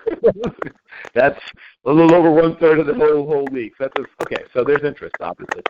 Uh, sure. What what kinds of things did they say to you? I mean, obviously, I'm assuming they were encouraging, but did they have any notes or did they have any questions? Yeah, I mean, I think coming from a school where they probably didn't know much about me up until the uh, season had ended, they uh, just kind of want to get to know who I am. They want to know my family. They want to know if I have any like off uh, off the field baggage they have to deal with, anything like that. And so I think they're just about they're about half an hour conversations, just trying to talk about you, your family, what you're doing, how your career was, and just trying to know figure out who you are in a half hour conversation. Okay. Well, the one thing I would say about once again, I hate to generalize, but when a guy comes from Dartmouth, you don't get to meet 3 a.m. phone call guys coming out of Dartmouth. Like that's pretty solid bunch of guys uh, for as long as Dartmouth has played played football. So you'd be hard pressed to find a guy who's been a quote unquote problem who came from Dartmouth. Uh, a been a solid program in terms of the people they put out as well as the players they put out for a very very long time. Uh, was there a particular coach in your career you think had the greatest impact on you? Yeah, my offensive line coach, Coach Clark up at Dartmouth, without a doubt. He's a really smart man. He's a really good teacher, and uh, he tells you why to do things. He like tells you the reasoning behind it. He doesn't doesn't just say like do this because I said so. He goes, you got to do this because the defense is going to do A, B, C, and so whenever they do that, you can counter with that. He was a great coach. He taught us a lot. Okay, good, good, good, good. Um, I can, like I said, I can tell that for someone who didn't have a tremendous amount of high school experience, you grew quickly as a football player in your time at Dartmouth. Uh, and you know, like I said, there's still maybe a couple things for you to wrinkle up. I can tell, I can tell how quickly you're learning things. You know that once you get in a camp, you'll the couple of things you need to work on, you'll within a couple of weeks, you'll probably have them pretty much mastered. You seem to pick up things fairly quickly. That's the goal. Thank you. Certainly, my pleasure. Well, once again, uh, Zach, I want to thank you so much for your time. I, I will give you your life back, but I, I do want to let you know, as I said, just how much I've appreciated that you made this time. I want to make it clear that I appreciate your talent, your work ethic. Uh, some of that is yeah, purely God given, but a lot of it was you deciding it. Because there's nothing normal and natural about what offensive linemen are asked to do for the most part. Uh, Yeah. A lot of that has to be sort of driven into yourself. You have to have a certain amount of discipline uh, to play that position, to play, especially to play center. I mean, that's. I wish that every football fan, for one day in their life, could be asked to play center, even just in a practice setting. I think I think they'd have a great a great appreciation for for what all is asked because there's the mental side of it is you know right there with playing quarterback in terms of the things that you have to know about the protections and run scheme and adjustments and all that and you know things you might have to change on the fly. And then just the physical demands of saying oh and could you you know help on an Aaron Donald? And then when you're done with that. Go get this linebacker who runs four six. Right. yeah. Can't, can't wait You know, yeah. where, where where where do I sign up to do that all day long? That sounds awesome. Uh, so so yes. Um, once again, like I said, thank you so much. Please let your representation know how much I've enjoyed uh, getting a chance to know you better.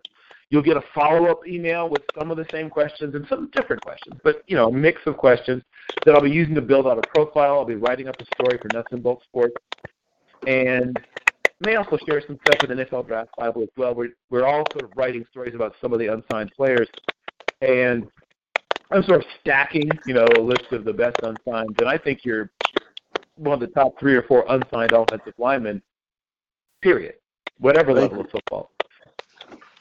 Hey, thank yourself. Uh, you, you you made that you made that true.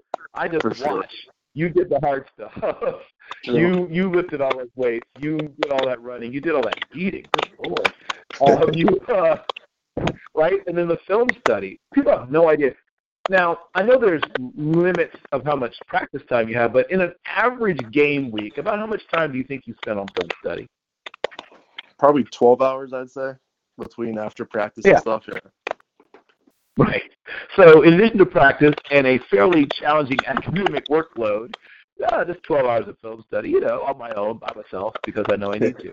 I mean, that tells me that tells me who you are and, and what it is you're capable of doing. Well, once again, and like I said, uh, for real, I'm giving you your life back now. It's been a real pleasure. Look for an email from me um, either later today or tomorrow morning, and then once you return that with the questions, also before I forget, please enclose a photograph of yourself. Um, right, we always like to you know, you're not a, not a bad looking young man. Okay, this is an unofficial question. Uh, you don't have to answer it, but I, I always ask it. Uh, what is your status? This is a question for the ladies out there. Um, are you taken? Are you available? What's your situation in terms of your relationship status? No, I have a girlfriend. She actually just graduated from Duquesne yesterday.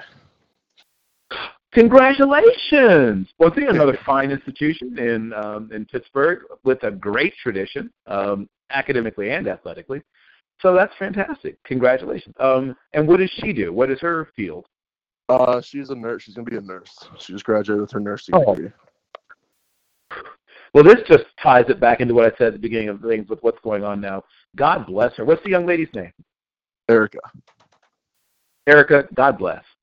Um, I recently was responding to a post from my one of my favorite cousins, my uh, cousin Juanita, who was retired but was a nurse for 33 years, wow. something like that, a long time. Yeah, exactly. Yeah.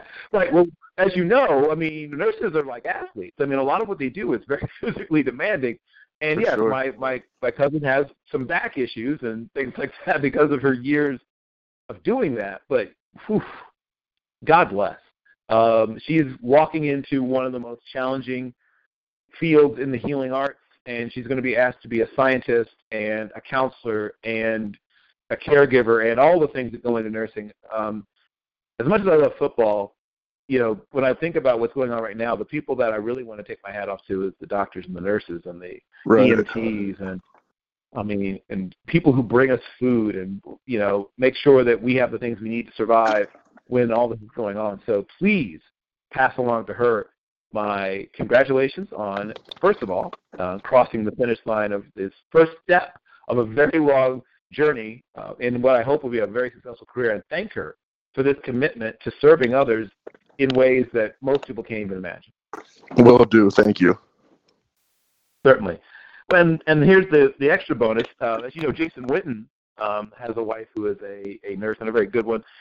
Times has diagnosed him with things that he didn't know he had. So you know, there's maybe a little side bonus. Um, I don't know if you I don't know if you know the ruptured spleen story, but he he ruptured his spleen and because he's you know because he's insane and he's Jason he played through it. And she was the one that said, "You need to go to the hospital." and sure enough, sure enough, if she hadn't, I mean, they say that he was hour and a half maybe from dying. You know, like yeah, he that's had crazy. Of course, because Jason Witten, he missed like one game because he's Jason Witten. But uh, he was like back the next week. God, what a, what a cyborg of a human being. But um, enough about that. I could talk about football literally all day long, but that would not be fair. So I'm giving you your life to do the things that you need to do. Uh, last, this is the last thing. Please tell people who want to find you and follow you. Where can they find more about you? Where can they follow you? Uh, what are your social media presences and handles where people can follow the, the Zach Sammartino story?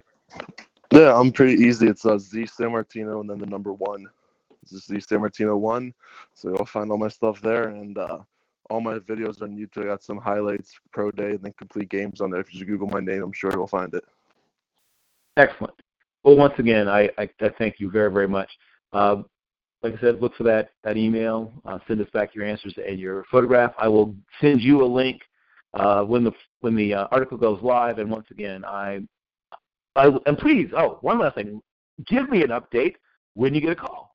Uh, I would like to. Uh, I would like to know as soon as you're you know where your your next uh, playing home is. And once again, I thank you so much. Have a great rest of your day, a fantastic career, and an amazing life, Zach. Thank you. You too. That was CDS Pro Prospects Radio for the 9th of May 2020. Uh, we're going to have Erik Henneman, who uh, we originally wanted to try to have this week, but travel plans, uh, some things came up for him last minute, and he had an opportunity to go someplace. Uh, hopefully, I'll get an update about that soon, and he'll give me some more details. But um, but yes, uh, we should hopefully have him next week, and he'll tell us well what went on. Hopefully this week. But uh, we'll be lining up some other interviews with other unsigned players and just talking about this very unusual year, so different, uh, where these guys who normally would be in a mini camp or, or trying to get into a mini camp instead are working out socially distantly, working out uh, and which is harder for some positions than others. Like if you're a, a wide receiver, once again, you know, quarterback's over there, he throws you balls over here, you run routes by yourself. You know, there's a, but I mean, offensive line really is that true, you know, iron sharpens iron as man as man sharpens man kind of thing. I mean, it's well, once again, I just wish you all the best. So uh, that's it. We're done. Um, have a great, great, great, great, great weekend, and take care. With the Lucky Land slots, you can get lucky just about anywhere. This is your captain speaking. Uh, we've got clear runway and the weather's fine, but we're just going to circle up here a while and uh, get lucky. No, no, nothing like that. It's just these cash prizes add up quick. So I suggest you sit back, keep your tray table upright, and start getting lucky. Play for free at LuckyLandSlots.com. Are you feeling lucky? No purchase necessary. Void where prohibited by law. 18 plus terms and conditions apply. See website for details.